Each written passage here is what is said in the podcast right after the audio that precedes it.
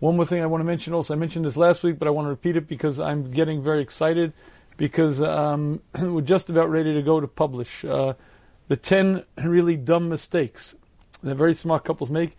If you would like a copy of the pre-publication, it's not yet being published. I believe, I'm not sure yet, even to this moment, I believe I'm going to go with ArtScroll on it. I'm still in, in, sort of debating, but uh, it looks like I'm going to go that way.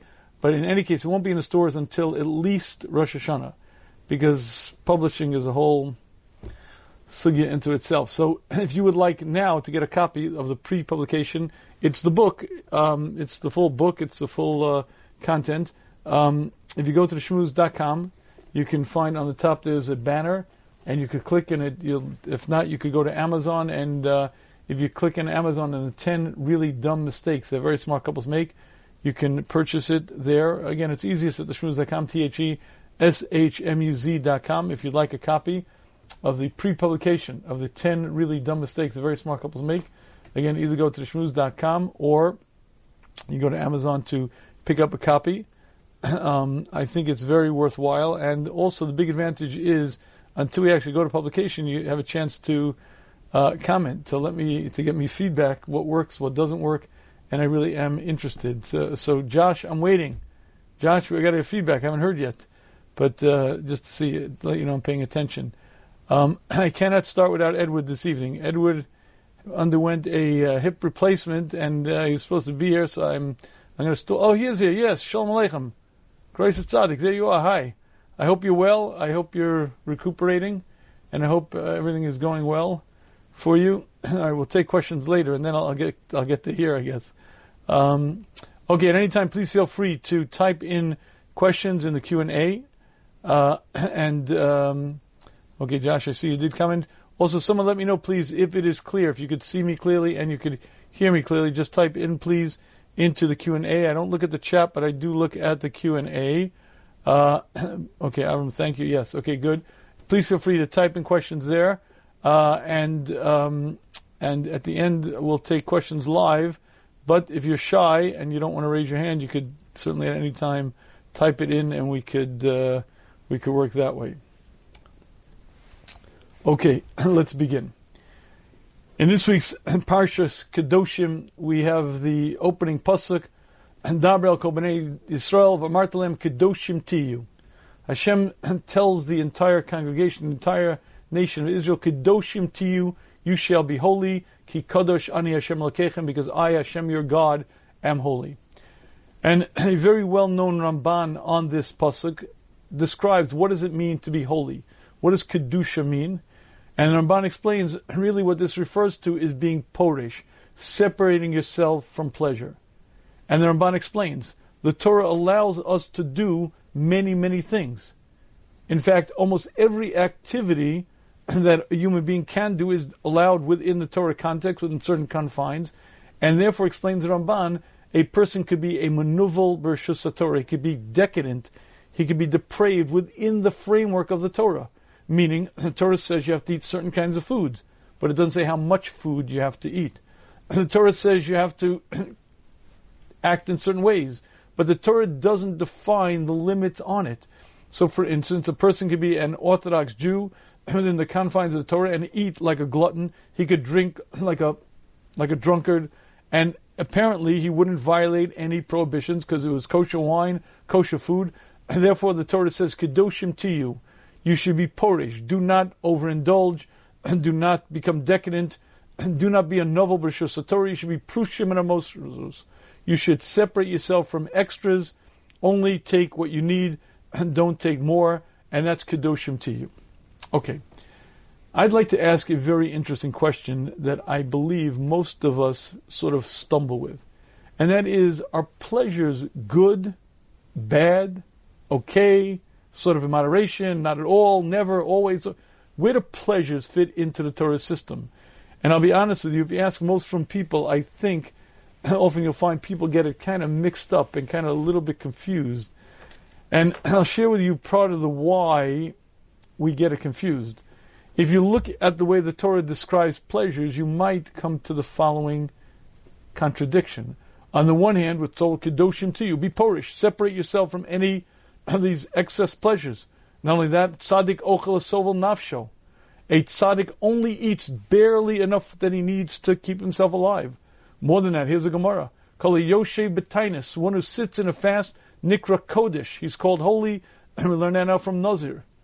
So it's very clear that the Torah considers pleasures dangerous, and the Torah warns us not to engage in them, or certainly to be guard in it. And yet, in the very same context, we'll see the exact opposite. the Yerushalmi says a man will be omed litenas adin. Anything that your eyes saw and you were allowed to eat and you didn't eat it, even though it was permitted, you're going to have to answer to Hashem. And the Gemara Yerushalmi says that any pleasure that's there and you were permitted and you decided I don't want, you're going to be have to answer for it. Not only that, the Gemara says Kol Yoshi Betainis Nikrachote. Whoever sits in a fast is considered a sinner. Now that is a bit of a contradiction because the Gemara just told us earlier in another portion Kol Yoshi Betainis Nikra. Whoever sits in a fast is considered holy. Yet it's telling us the opposite. So these things called pleasures, where do they fit into the Torah? Are they good, bad, indifferent, okay, moderation, excess, not? So let me begin this process with sort of an interesting observation. I was once dealing with a uh, baal teshuva, and he really came to he came to our religion at a kind of more, much more advanced age. Um, and all of his life he had been eating at McDonald's. And he found it very challenging. And even though he was now from, every once in a while he would slip and he found himself eating at McDonald's. And here was the question what bracha does he make? What bracha does he make? He's about to eat a cheeseburger. What bracha does he make? So it's halacha mufreshes in Shulchan Aruch. Halacha is you do not make a bracha. Gemara calls it ein mevorech. That's not blessing. ela menaetz. That's disgusting. It's profane. When you take something that you're not allowed to eat and you thank God for it, you bless God for it. That's a profanity. That's not a bracha. That's the opposite. And the same thing is true with stolen food. Meaning, if you're eating something that's not appropriate, it's not a bracha. It's the exact opposite. Now, the reason why that's very curious is because we have an entire category of brachas called birchas hane'enin. We make very specific brachas on every different type of pleasure of the type of food that we eat. And they're really sequential. they go up in degrees. And they're very, very specific. And here's the question something so mundane, something so physical, something so animalistic as eating, you're going to make a blessing on? You're going to take the pleasure and you're going to thank God for the pleasure. That's not very holy. That's not kadoshim to you. That's not prushim to you. And if that doesn't trouble you, let me share with you a chazal, a Gemara I believe that should. Gemara says, Shammai hazakin. When Shammai was already an elder statesman in the Klal Yisrael, kol yomav ochel kavod Shabbos. Every day of the week he would eat in honor of Shabbos. And the Gemara explains, Sunday he would go to the shuk and he'd find a behemoth. Oh, this one's proper for Shabbos. And he'd bring that calf home. This one's going to be for Shabbos. The next day he would go and find a better one. And then he would say, oh, the one I bought yesterday is no longer for Shabbos. He would eat that now on Monday and he'd put the better one away. Tuesday he'd find an even better one. Every day he'd go to the shuk. Every day he found a better one. So every day of the week he was eating in honor of Shabbos. Now, folks, this is Shammai Hazak, Hazakin. The man was a dovik, he clinged to Hashem. Every minute of his life was precious. The man was completely, totally spiritual. Why is he engaging, and not just engaging, but spending so much time, so much focus on what type of food he's going to eat on Shabbos? And odder still, it's a Gemara in Kiddushin that explains each Amora what they would do in honor of Shabbos. Rav Yosef says it's a mitzvah for you to do it more than anyone else. Therefore, Rav Safra would, specifically, he would roast the head of the fish. Rava would salt fish. Each Amora, the Gemara tells us what they would do, what types of delicacies, what types of foods they would prepare for Shabbos. And here's the question that doesn't seem very holy. These are very, very pious and very holy men. Why are they wasting time with such frivolous things like pleasures and, and enjoyments, it sounds very difficult to understand. So let's see if we can understand the Torah's approach to pleasures and understand a little bit what the Torah wants from us. And to do that, I think we have to first begin with a very, very key distinction. And that distinction is between pleasures and passions. Pleasures are the enjoyment, the satisfaction. Passion is the appetite, the desire, the drive. Pleasures and passions are very, very distinct. And let me give you an example. Imagine you're shipwrecked on an island and it's deserted, not a soul there, and there's nothing to eat. And for three days you're going out hungry, hungry, more hungry than the day before. And finally, on the third day, you see under a tree a brown paper bag. You're starving, and you open it up and you take it out, and you see it's a brittle, dry peanut butter sandwich that's been baking in the sun for six months. You pick it up and you wolf it down. You've never eaten something with so much appetite in your life. Here's the question How much enjoyment did you have? You certainly had a lot of passion, a lot of drive. You were very hungry, and you ate that sandwich with a tremendous amount of zeal. But how much enjoyment did you have as you felt the six month old bread scratching your throat, as the acrid smell of the putrid peanut butter was wafting through your nasal cavity? You had a lot of passion, a lot of desire, but very little pleasure. And that distinction is key to understand because that distinction is the one that most people completely, completely bungle. And let me explain to you what I mean. Many people say, I'm a hedonist. I'm into pleasures. I'm pursuing pleasures. I say to anybody who says that statement, you are a liar. You are not a hedonist. You are not a specialist in pleasures. You're a baal taava. You're like the drug addict who can't stop doing drugs even though he no longer gets satisfaction out of it. Pursuing and pursuing.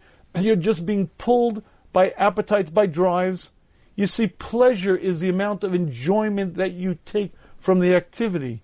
The fact that you're a slave to something, the fact that you can't stop doing something, doesn't mean it's pleasurable. As a matter of fact, quite the opposite probably the most uncomfortable and the most torturous situation for a human being to be in is being a slave.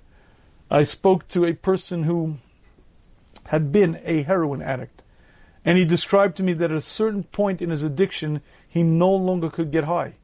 The, the drugs no longer had the effect on him, yet he desperately craved them. He needed them. He would steal and he would do anything for them. He absolutely had to have them, but they no longer provided any pleasure many, many people that you see run around saying they're pursuing pleasures, but they're not. They're about taiva. They're pulled by desires, pulled by appetites. They've long ago lost control. But this distinction between pleasures and passion is a very, very important one to make. And I'd like to share with you why most people don't make that distinction and why many people misunderstand these two. In the 12th century in Japan, there was a very exclusive group of samurai that were called Jinba Itai. Jinba Itai means one with the horse. You see, in those days, the mode of transportation was the horse. That was the cavalry. And one of the most effective units in the samurai army was the archers. But here was the problem. To be an archer, you pulled the bow and arrow. But to pull a bow and arrow, you need two hands. Now, it'd be wonderful if you could put a fellow with a bow and arrow on top of a horse, but there's no way that you can steer a horse when you're pulling the bow and arrow. So what they would do is, the in the olden days, you get on the horse, ride to the point of battle. The archer would get off the horse and begin shooting. And this particular group, the Jinba Itai, devised a new method. And They became so one with the horse that they learned to guide the horse just with their body weight, just with their legs. And you could see pictures of them. They even have now demonstrations of them. You'd see him riding the horse, turning left, pulling the bow and arrow because both hands are free to shoot the arrow. And he became so one with the horse that he literally could guide the horse with his slight body motions, with leg motions, keeping both hands free to shoot the bow and arrow. Okay, a very interesting concept being one with the horse. Now let's imagine that you get to see a Jinba Itai soldier who's preparing for battle. And you see him prepare everything needed. He prepares for his horse, he prepares the oats, and he prepares the blanket because he knows that the saddle is going to rub. And he prepares the saddle specially, and he makes sure that everything's ready for the battle, everything's ready for his horse, but he forgot one thing. He forgot to prepare for himself. He didn't prepare any food, no blanket, nothing, only prepared for his horse. You'd call that person a fool. And I'm afraid that's what we typically do. You see, we forget about half of us. We spend an inordinate, excessive amount of time focused on one part of us, that's the horse, the body. And we forget that there's another dimension to I, not the horse. There's a rider. I am a horse and a rider, but it's I am the rider riding on top of the horse. And if you'd like to see a demonstration of this, I'll share with you an interesting example. Imagine that one day you're walking down the street and there's a voice in your head that says, Hey, turn there. Who said that? And you walk further, and then the voice says, No, no, go, go that way, go that way. Hey, who said that? And you go further, and, and then you hear a voice that says, No, no, no, stop now because I want to do. Hey, who's talking? Now, if that really occurred, and you weren't very tired or whatever it might be, you'd probably check yourself into a psychiatric ward because if you're hearing voices in your head, there's something wrong with you. You're demented. Unless you happen to be a human being. Because have you ever found the following experience? Have you ever been plagued by a jealous thought? I don't want to think this. I don't want to be jealous, but the thoughts just keep coming into my brain. Or maybe it was Shabbos, and you decide I'm not thinking about business on Shabbos, absolutely not, and suddenly these thoughts become coming into your brain. What? Get out of here! I don't want them. Or maybe it's an image, an image of something that you're not supposed to think about, and it comes into your brain. Get out of here! But it comes back. Get out! What are you doing here? Now, here's the question. Uh, uh, wh- where, where are these things coming from? Where are these things coming from? I'm here. Where, who, where are they from? So I'd like to share with you that great revelation that takes us a long time to realize. And that revelation is, I am not the brain. I'm the guy inside the body. I think through this brain. I see through my eyes but I'm the one who tells the arms and legs to move, but I am not the brain. And if you'd like to understand where these thoughts come from, there's a nefesh bahami, there's an animal soul within man that has various appetites and drives and desires. There's a horse. And that horse wants to eat. That horse wants to do what it wants to do. That horse has been programmed with all of the instincts necessary to keep itself alive, and I'm the rider. But the problem is, I'm inside this body. And if you fundamentally like to understand yourself, I have a mushal that I once explained, but it's worth uh, repeating. If you'd like to fundamentally understand the I and the horse, it's really quite simple. Imagine you see a family, five school age kids, they're eating dinner, and right after dinner, they all vie for the one family computer. Now, depending on which child gets control of the keyboard, will determine what shows on the screen. One child wants to do his math homework, we're going to see that. If one child wants to play a game, we're going to see that. But whichever child gets control of the keyboard, that's what's going to show on the screen. But all five children are watching the screen. And that's what's happening with me. You see, I am here.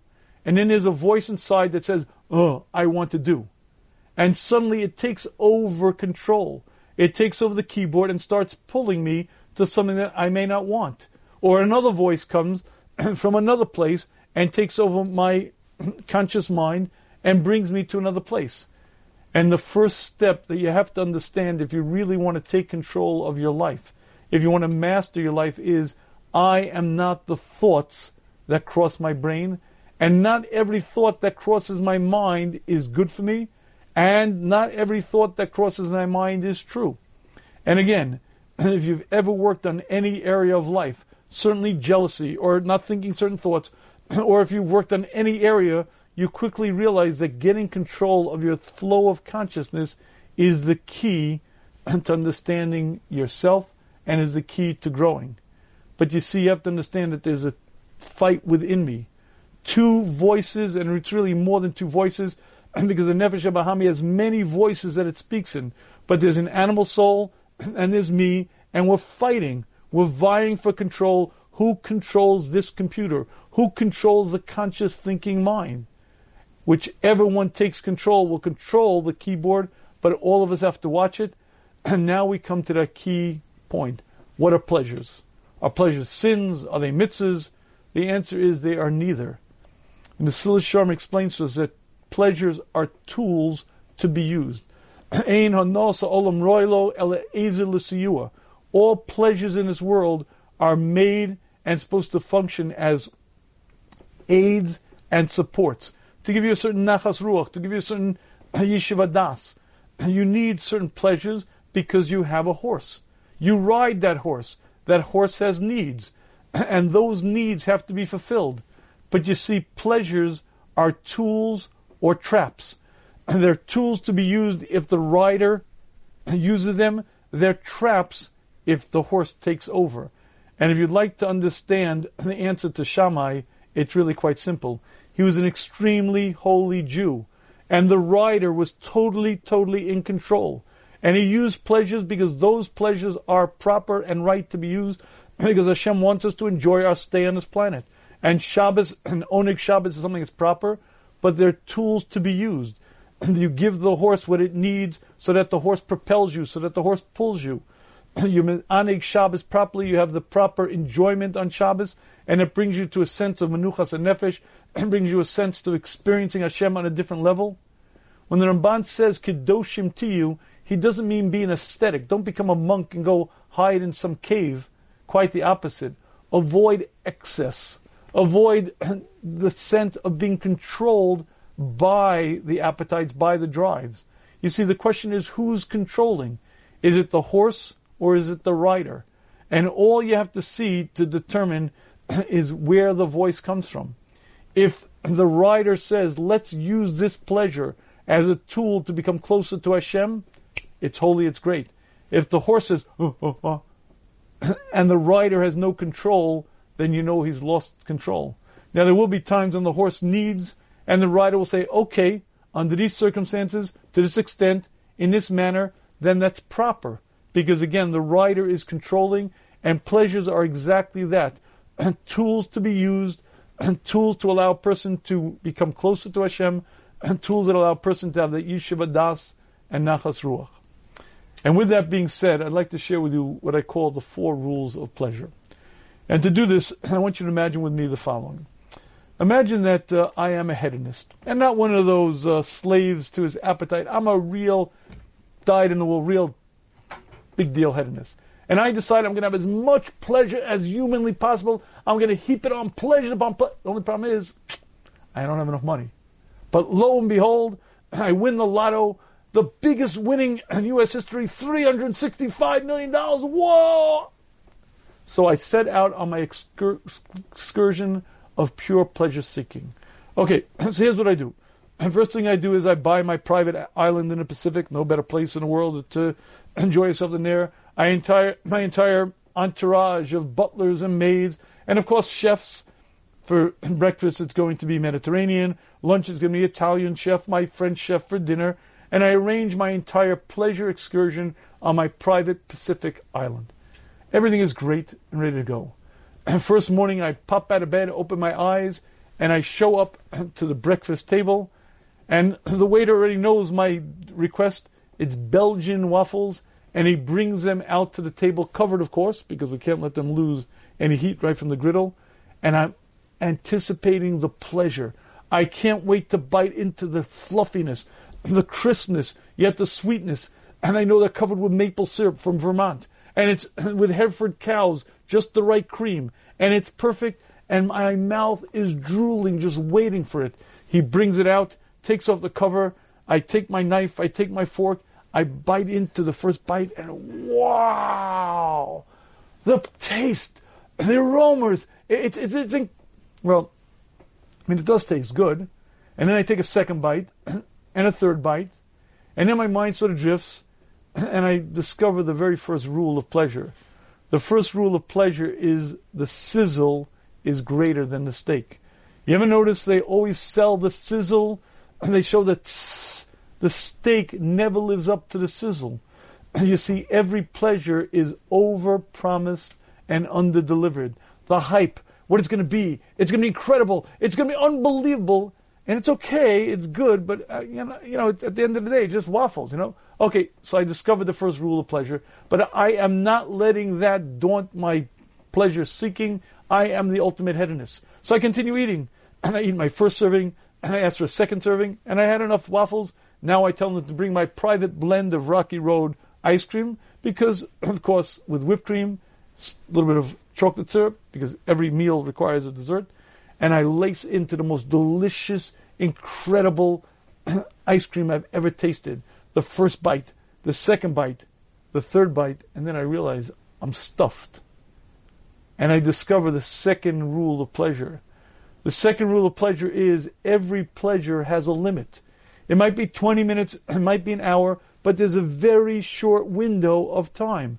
If you sit down to an hour long meal, the amount of actual intense pleasure of eating that you have might be 15 minutes, but at a certain point you're stuffed and it's over. And the first rule of pleasure is every pleasure is oversold and underdelivered. The hype is much greater than the actual pleasure. The second rule of pleasure is that every pleasure has a limit, and that limit is very short. But I am not stopping here. This is not going to stop my pleasure seeking. So I go out about my day and I prepare the meal and I prepare everything. I tell my chefs what to do. And I come the next day ready because I have to be well rested. I slept a good night's sleep. I come to the second day's breakfast and I tell the waiter, let's have that again because those Belgian waffles were perfect. And he brings it out, white gloves, same tray, hot with the cover, puts it down at my place, takes off the cover, and there I see them. They're incredible, crisp, fluffy, with the maple syrup, the whipped cream on top, just like yesterday. It's incredible, and I can't wait. I have that same anticipation, that same incredible. And I cut it in. I take my first bite, and something's wrong. They just, I don't know. They taste good. They very good, but but not quite like they tasted yesterday. And I discover the third rule of pleasure. the third rule of pleasure is the first time is the best time, but there's only one time. The first time you drove a car when you were a teenager, it was incredible. It was unbelievable. When I was a young Rebbe, I owned my first home. It was a very small, I was the richest man in America. It was, I own a house. And the first time you experience something is the best time, but there's only one first time. The first rule of pleasure is the sizzle is always greater than the steak. The second rule of pleasure is every pleasure has a limit, 15 minutes, 20 minutes, but that's it. The third rule of pleasure is the first time is the best time, but there's only one first time. But I am not giving up my life for pleasure. Uh-uh. So that's it. I get on my private helicopter and I head right to the Mercedes Benz to buy a Mercedes in every color of the rainbow. and then go jump, jump, bungee cord, jumping off the Eiffel Tower. I then go climbing the pyramids. I spend my time very, very focused and then I come back after my eight month excursion and I discover the fourth rule of pleasure. You see, the fourth rule of pleasure is that every pleasure, after it's gone, it's done, and it was. You see, I had a great time yesterday. I went on a cruise. It was unbelievable. I had a great time. Every pleasure happens, and then it leaves you empty and no different than you were before. As a matter of fact, a lot more empty and usually a lot more bored, listless, because it doesn't fill some very real needs within you. And these four rules of pleasure are key to understand. Number one, it's always the hype. It's always going to be the best thing in the world, but the steak never lives up to the sizzle. Every pleasure has a limit. It might be 20 minutes, a half hour, but that's it. And the first time is the best time, but there's only one first time. And more than that, any pleasure in existence, once you had it, it's gone. Now, the odd part is that these rules of pleasure are universal. In every culture, every nation, every time period, all pleasures are limited and passing. And in a very short time, they're gone. And more than that, they're gone. They leave you with a sense of emptiness because there's a rider on that horse and you fed that horse well but the rider is empty. And would you like to know the relevance of that point? Number one, every hedonist is bound to fail. If you set your goal in life to have as much pleasure as you possibly can, I guarantee you're going to fail. But why? Because you weren't created for that purpose. You see, all pleasures that we hotly pursue, anything that we follow after, yes, it looks very appealing, but it never lives up to what it should be. It's always gone in a moment. It's maybe 20 minutes, a half hour, and more than anything, it leaves me empty. A hedonist is bound to fail because that's not what you were created to do. And, and pleasures weren't created for that purpose. And now I'd like to ask the key critical question.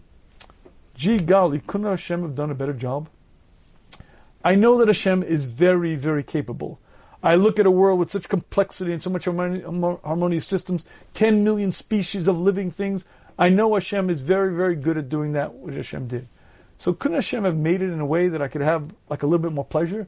like let the pleasures last 24 hours, let them be ongoing, let them be ever increasing. Why is it that there are four rules of pleasure? And why is it that the hedonist is bound to fail? And the answer to this should be rather obvious. And then the answer is because Hashem did not create us for our station in this world. If you fundamentally like to understand life, Mr. Sharm explains to us there's a gym and there's a spa, each with its plan, each with its purpose. And this is the gym. We're put here to grow, to accomplish, to become who we're supposed to be. And we've done our job here. We go to the world to come. That's a spa. That's where we enjoy what we accomplished. When you understand that, life makes sense. In this world that we're in, we're here to grow. We're here to, to accomplish. Despite that being the purpose, Hashem wants us to enjoy our stay here. And Hashem is the mative. Hashem is the giver. Created for the world to come. That's the ultimate place of enjoyment. But even in our stay here, Hashem wants us to enjoy, and Hashem gave us many, many things to give us just that. There are colors, there are fragrances, there are aromas. You look at a sunset, you look at a sky, you look out at the at the at the forest. You see such magnificent beauty. You see how much wisdom, care, and forethought Hashem invested into the beauty of this world. You understand that Hashem wants us to enjoy. But you also have to understand that enjoyment and pleasures are exactly that tools to be used. If you use them appropriately, you understand that you are the rider, and this is the horse, but the horse needs a certain comforts, needs certain, listen, I need to live in a house, I need to wear respectable clothing. I need certain things because those are needs.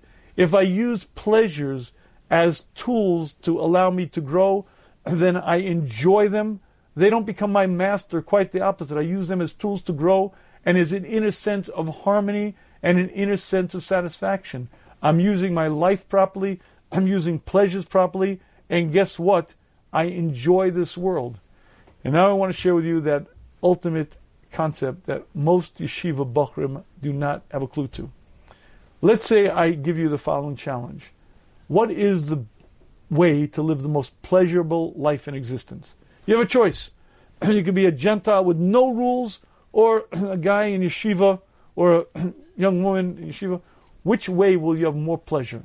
Following the Torah lifestyle or not? Ask any self-respecting yeshiva bachel, say, listen, I'm glad Hashem made me as a Jew. I'm very happy to keep the Torah, but no question, if I could be uh, out there in the streets, I'd be having a lot more pleasure. I mean, you know, listen, this is great stuff. I'm not, but you know, at the end of the day, I could be running around following my, you know, it'd be a lot more pleasurable. I would like to share with you that that is the exact opposite of reality. It is true that if you weren't bound by Torah law, you'd be free to follow your appetites. You'd be free to let the horse go wild. And when the horse would go wild, it would pull you and pull you and pull you, and in a very short time, you would become a slave. Watch men as they walk down, it's COVID time, so we don't watch men, but watch men in different times, and they can't keep their eyes where they're supposed to be. A man can be married to a very attractive wife, and no matter, his eyes are going every which way, wherever he, he cannot control, he's a slave to his passions. And it's not just that, it's food, it's praise, it's money. When you become a slave to something, you are no longer a free man. And that is the most discomforting situation, not enjoyment at all. If you'd like to fundamentally understand our Creator and the Torah, Hashem is the ultimate giver. And Hashem wants us to enjoy. And if you use life as you're supposed to, and you follow the manufacturer's operating manual, guess what? Not only do you accomplish your mission, but you have the maximum amount of pleasure possible. You see, a car was designed a very particular way. As long as you change the oil, as long as you put gas in the tank and not sand, as long as you don't drive it at 180 miles an hour, the car will work well. But if you abuse the car, well, guess what? It doesn't work very well. The human being was created for one purpose, to grow and accomplish. When you use your life that way, there's an inner joy, there's a happiness, and pleasures of the world are there for you to enjoy. And you actually enjoy them. You're not a slave to them. You use them. They're very appropriate. They're very proper. They're holy. They're mitzvahs. The Derech Hashem explained that if you use this world as you're supposed to, you can become an alchemist. You can take the mundane and make it holy. If you're eating food on Shabbos for the purpose of making this food holy, this is a holy day called Shabbos, and Hashem wants me to enjoy this food, and you have that in mind properly, you're making that food holy. That's a holy activity. You make a birchas hanehenin why? exactly for that reason, because it's a holy activity, provided you use it properly, and you're supposed to recognize what Hashem has given to us, and you're supposed to appreciate it. If you'd like to know the answer to the Nazir, you see, the Nazir did something very, very questionable.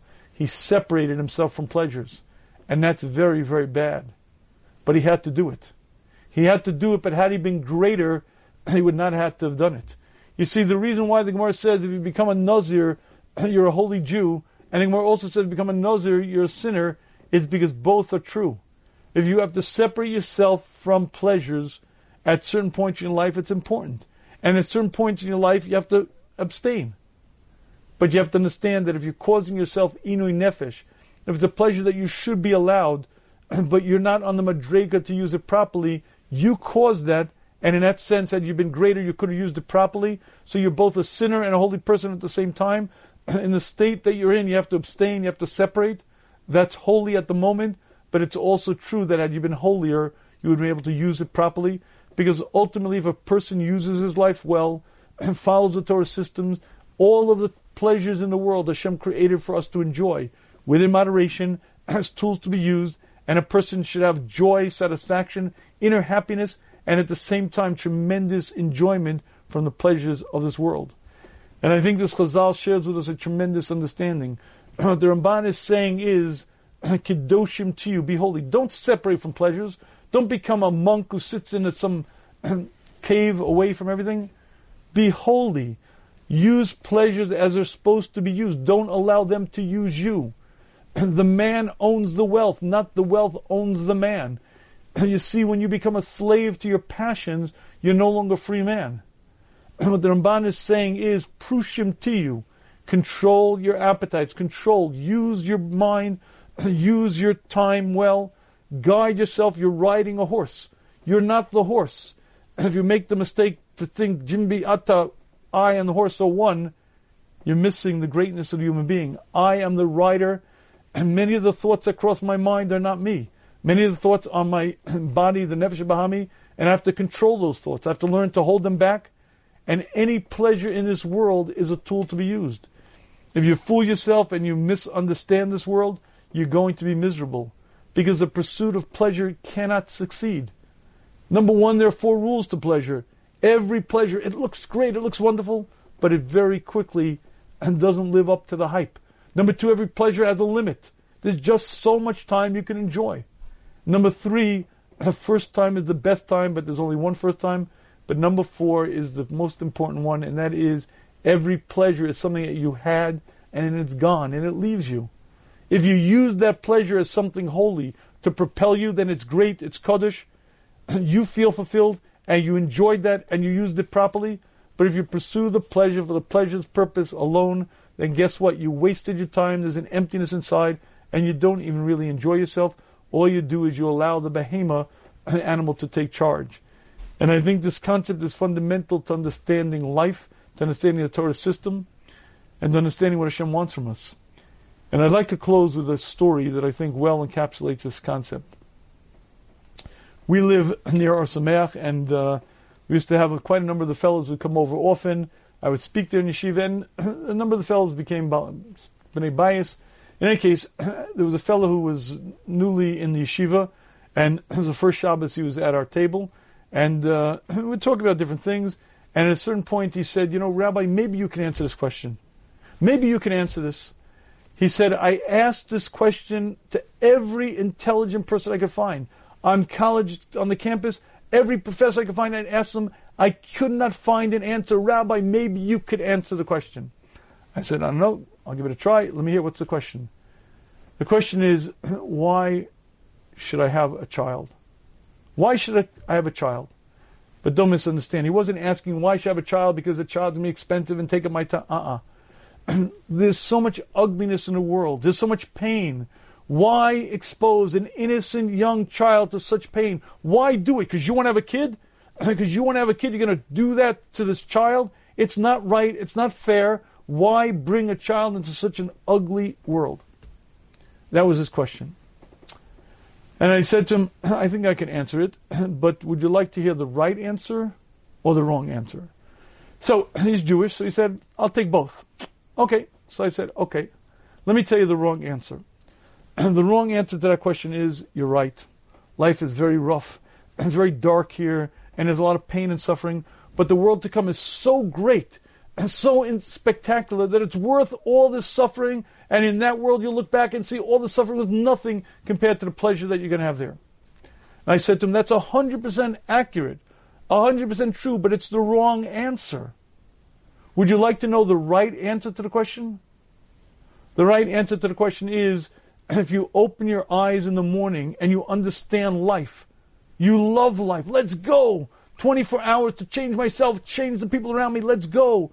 When you understand life and you're growing and accomplishing, using your life as Hashem intended you to use it, there's an inner satisfaction, there's an inner joy. It's a beautiful world. Yes, there are rough spots. Yes, there are going to be headaches and troubles and worries, but there's an inner joy. And it's a beautiful world with colors and rainbows and tremendous beauty. But you see, it's only if you understand life.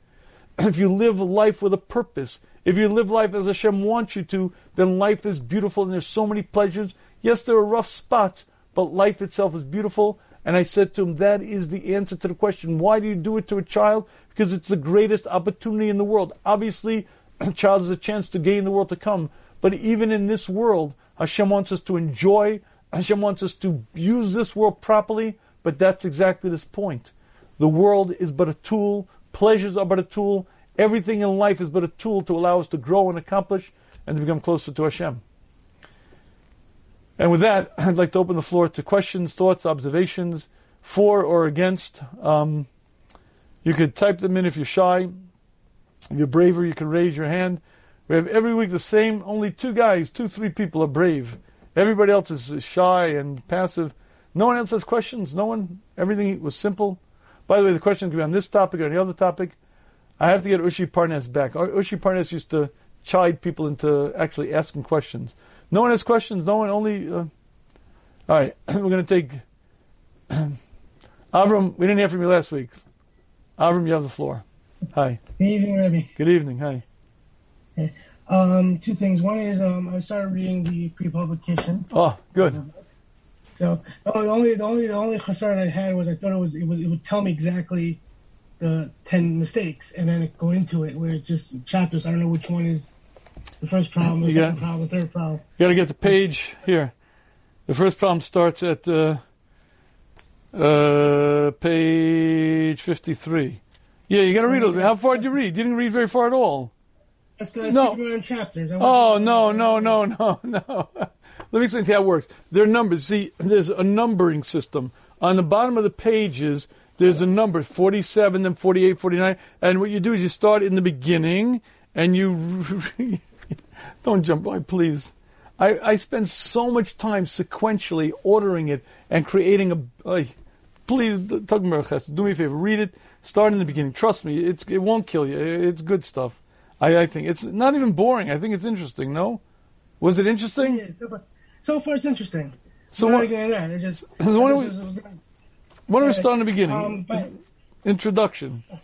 Here we go. In the introduction, bec- we become experts at what a spouse does wrong.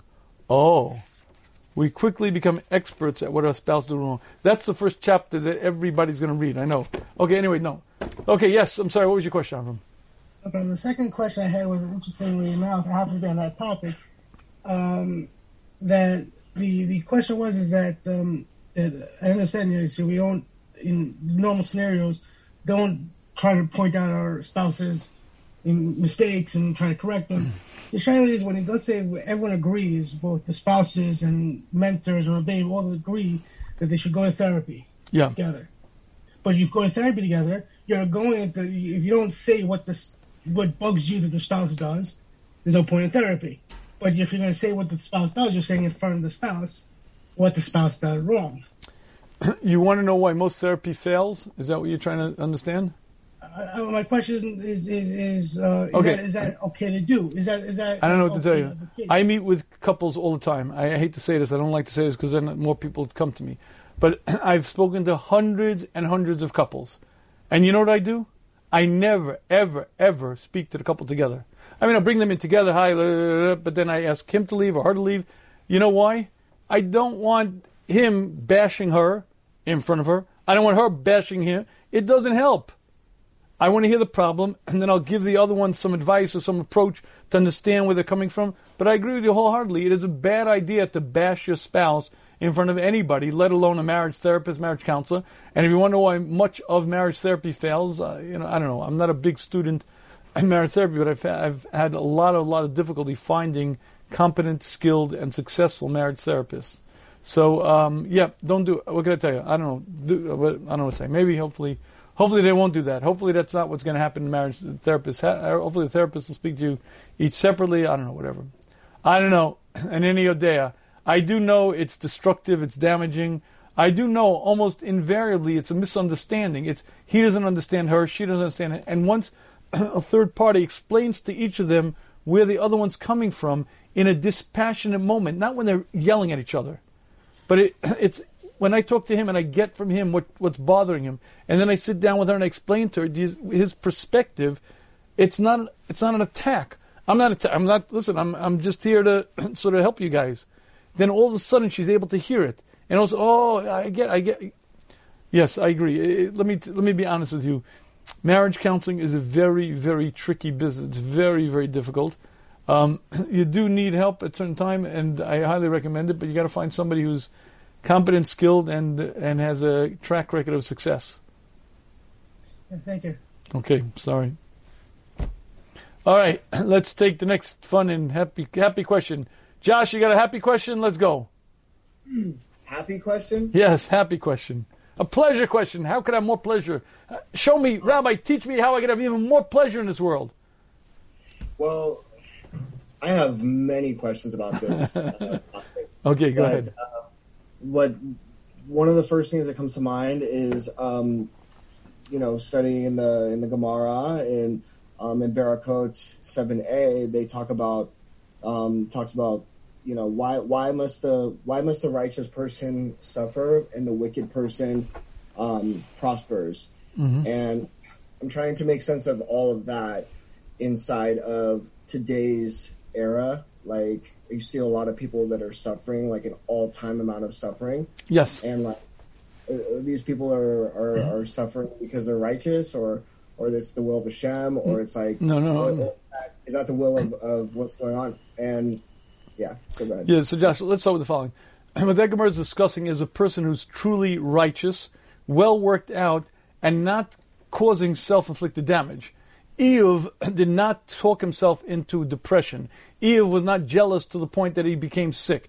Eve was not. pers- was a very, very righteous, holy man who, for whatever reason, Hashem was meted out a difficult life situation.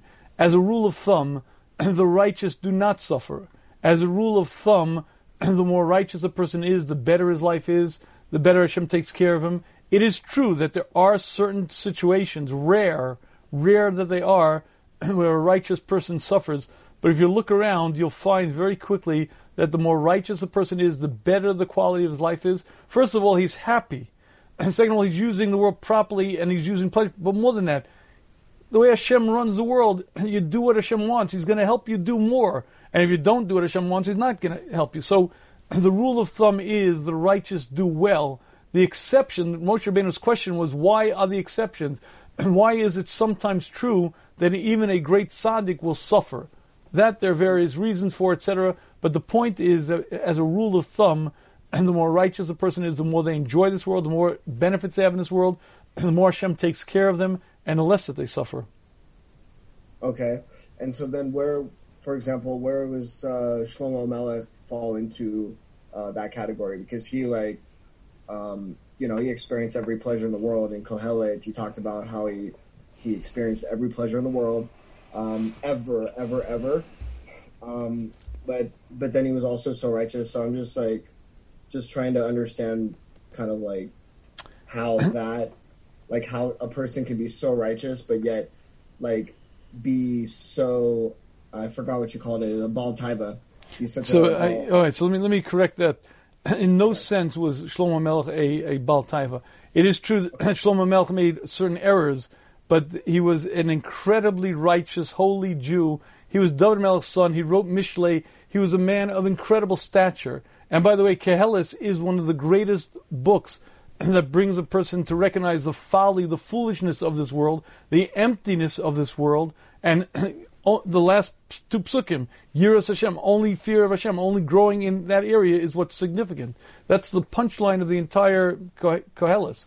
So the point is Shlomo Melech was a king, and he was living a life of prosperity, and his point really in Koheles was all of this is vanity because it has no meaning independent of service to Hashem.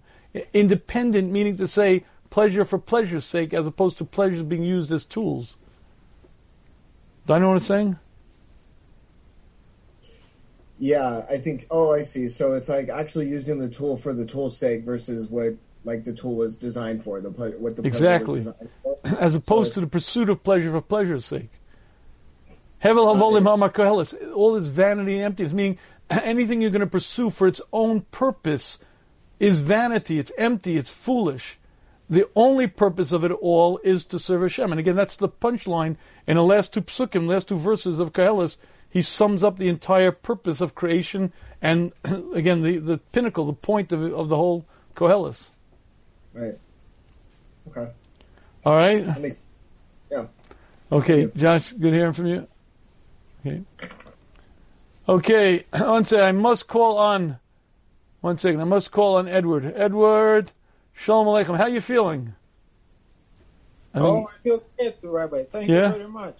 Yeah, and I have so much pleasure in my life I never had before. I just came from Edward, I got to stop you one second. Tonight, tomorrow, the next meal you eat, I want you to stop and enjoy the food. I want you. To, I want you to know something. There's a schmooze I say as often as I can. I call it the orange schmooze, and it's about the pleasures of this world. I say it as often as I can because for a one week after I say that schmooze, I eat an orange differently. I eat an apple differently, and do it. Try that the next meal you eat. Sit down and pay attention and concentrate and say, wow, look at the flavors and aromas and textures. This is incredible what Hashem has put into the world for me to enjoy. Okay, I'm sorry. Absolutely, exactly. I've done it before because I, I read, I mean, I listened to the schmooze like a month ago. Every time I'm eating apple now, I stop the schmooze listening. Eating enjoy every speck of this item. But in Montgomery was I, I was for two days. I saw what is the biggest pleasures there? Bowel movements. Everybody dream for that. I and now I in pleasure. You know what? I am walking with a walker, and I I'm looking forward to walk with a cane. And then maybe in a month I'll be walking on my own legs. How many people enjoy this? Right. Let me ask you a question. And you know what? While I was suffering some, you know, the, like heartburn, the the amount of uh, chemicals, the pills they gave you, upset my stomach. But the relief came with another guy, the Jewish guy. the, my roommate was overweight Jewish guy, heavy smoker, diabetes, everything. And God, ga- I don't know, he got such a rare disease. His uh, uh, muscle in the legs become rotten, and they Right. should be removed. And after surgery, he was screaming from pain. Right. He was like tubes attached to his body with morphine, oxycodone, whatever. So I think um, the amount of unhealthy pleasure he had, like a lot of cake, schmake, cigarette, it's accumulate, and then Hashem punish you with some kind of. Maybe. out- I, I mean, uh, But you're right. By the way, these taking for granted those simple things like walking. You know, and we make a bracha every day. You know, and make him tzadeh gover. Hashem, you prepare the footsteps of man. We're supposed to think about the fact I can walk. I'm a kefufim. Hashem, you right in the crooked. Matiros, I can get out of bed. And the fact that I have mobility, the fact that I have control of my arms and I'm supposed to thank Hashem. We have a string of 16 brachas we make every morning, thanking Hashem for those basic pleasures, those basic benefits. The problem is you have to stop and pay attention and recognize them and and understand them for what they are. By the way, a quick quick point on the Shmuz site. There's a series called um, "Pleasure: The Pursuit of Pleasure." I think, is that what it's called? I think I'm going to look right now. It's called something "Pursuit of Pleasure." It's um, somebody. I hope it's, uh, have somebody here knows this stuff better than. Wait, I said that Shmooze. I should know this. It's um, it is called the Pursuit of Happiness. But in that Shmooze, I spent a lot of time on pleasures, on understanding pleasures, and how Hashem wants us to use. It's a very interesting sequence to tonight's Shmooze. If you like to go to the Shmuz, either to the Shmuz app or to the Shmuz.com, you can find on the major series, The Pursuit of Happiness. It's a Torah approach to appreciation, joy, and inner contentment. I think it's a very important series. I highly recommend it. Um, okay. Edward, thank you very much for joining. I'm glad to hear that you're better. Mitzvah Shem, you'll hopefully get shortly back to back to table tennis. Warning, warning for everybody: behave yourself. Behave yourself. Exercise more. I hear you. I hear you. The day of vengeance is coming. okay. Very good. Thank you. Okay. Thank you. Okay. I want to thank everyone for coming. One more time. Again, if you haven't gotten a chance, if you'd like a pre-publication copy of the 10 really dumb mistakes that very smart couples make, if you go to the shmuz.com, T-H-E, S-H-M-U-Z.com, you'll see a banner on top, um, and you get a pre-publication copy. It'll be out in stores in Hashem sometime Rosh Hashanah time or so. But if you'd like to get a copy now, you can get it. Also, if you're not yet receiving the, if you're not part of the WhatsApp, the Shmuz WhatsApp Chizuk group, and you'd like to get, we send out uh, inspiration usually three, four times a week, short two minute videos, inspiring, motivating videos. If you'd like to subscribe to that, please send it, please subscribe to 845 216 9330. On WhatsApp, if you just send, uh, please subscribe. To, again, the phone number is 845 216 9330. We'll put you on the Shmuz WhatsApp Chizuk group list and you'll get that inspiration right to your phone. I thank you very much. Have a good Shabbos. Hopefully see you next week.